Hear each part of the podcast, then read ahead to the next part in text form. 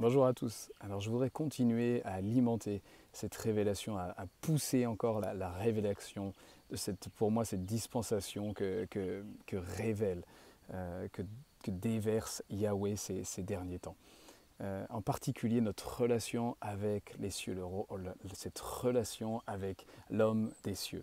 Alors je prendrai avec vous le passage 1 euh, Corinthiens 15 du verset 46 au verset 49, d'abord avec la, seconde 21 et puis ensuite avec la, la Passion Translation.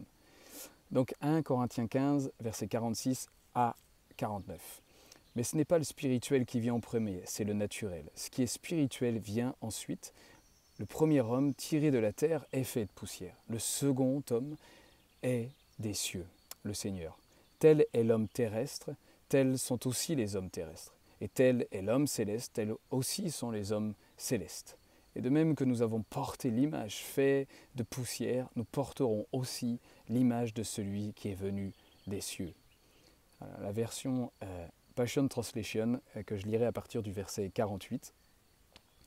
Celui qui est envoyé des cieux, donc Jésus, a une race ou possède une race de personnes célestes qui lui ressemblent. Nous avons porté autrefois la ressemblance de l'homme de la poussière. Mais maintenant, portons la ressemblance de l'homme des cieux. C'est magnifique parce que la version araméenne que Brian Simmons traduit très bien nous invite à porter. C'est une invitation, un encouragement à porter la ressemblance de l'homme des cieux. Il y a comme une, compréhension qu'on a besoin d'accueillir et de saisir. C'est le Christ qui vit en nous. Colossiens 1, 27. Hein. Christ qui vit en nous, en nous, l'espérance de la gloire, est par excellence et d'abord l'homme des cieux, l'homme qui est venu des cieux, le Seigneur du ciel.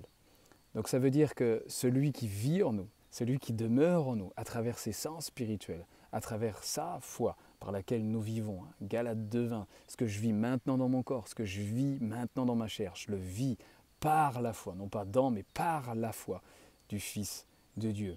Donc à travers la foi du Fils de Dieu, de l'homme des cieux, de l'homme du céleste, dans lequel, avec lequel nous sommes assis, euh, dans les lieux célestes. Hein. Éphésiens 2 nous en parle très clairement, et puis Colossiens 3 aussi.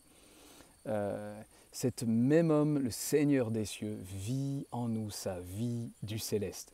Les sens spirituels qu'il manifeste, qu'il libère en nous, sont en parfaite harmonie avec ce qui se passe dans les cieux.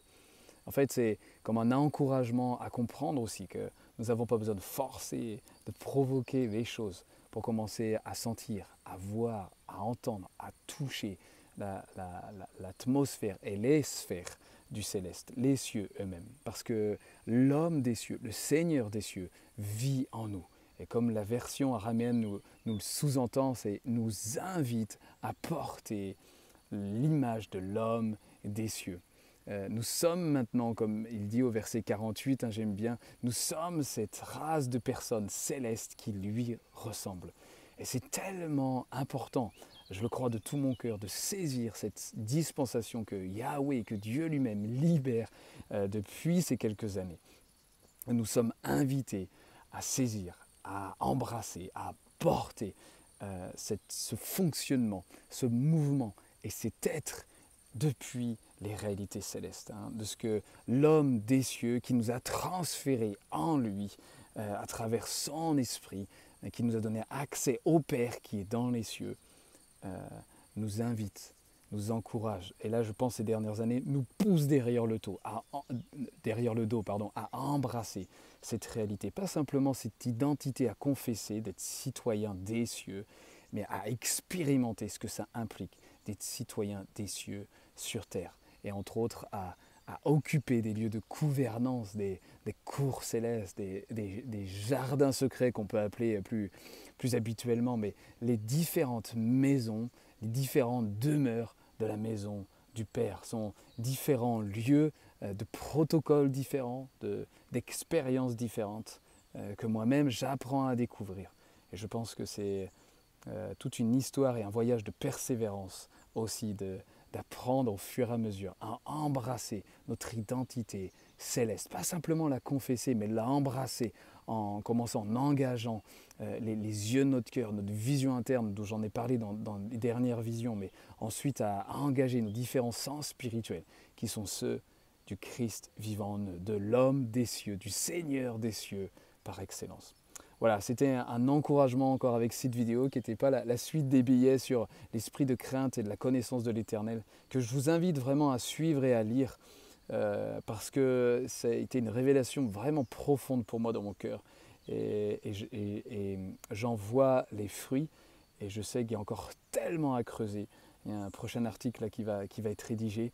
C'est là aussi une, une partie indispensable à certains fonctionnements, à certains engagements dans les lieux célestes, avec différentes révélations des faces de Yahweh. Mais ça, c'est le sujet de l'article qui va venir. Voilà, en tout cas, je vous bénis vraiment abondamment dans les lieux célestes en Christ et euh, que, voilà, que chacun d'entre nous puisse demander à l'esprit de sagesse cette révélation, d'approfondir, d'écarter,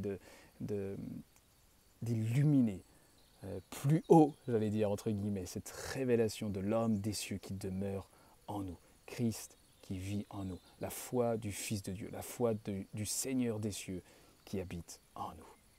Soyez bénis. À bientôt.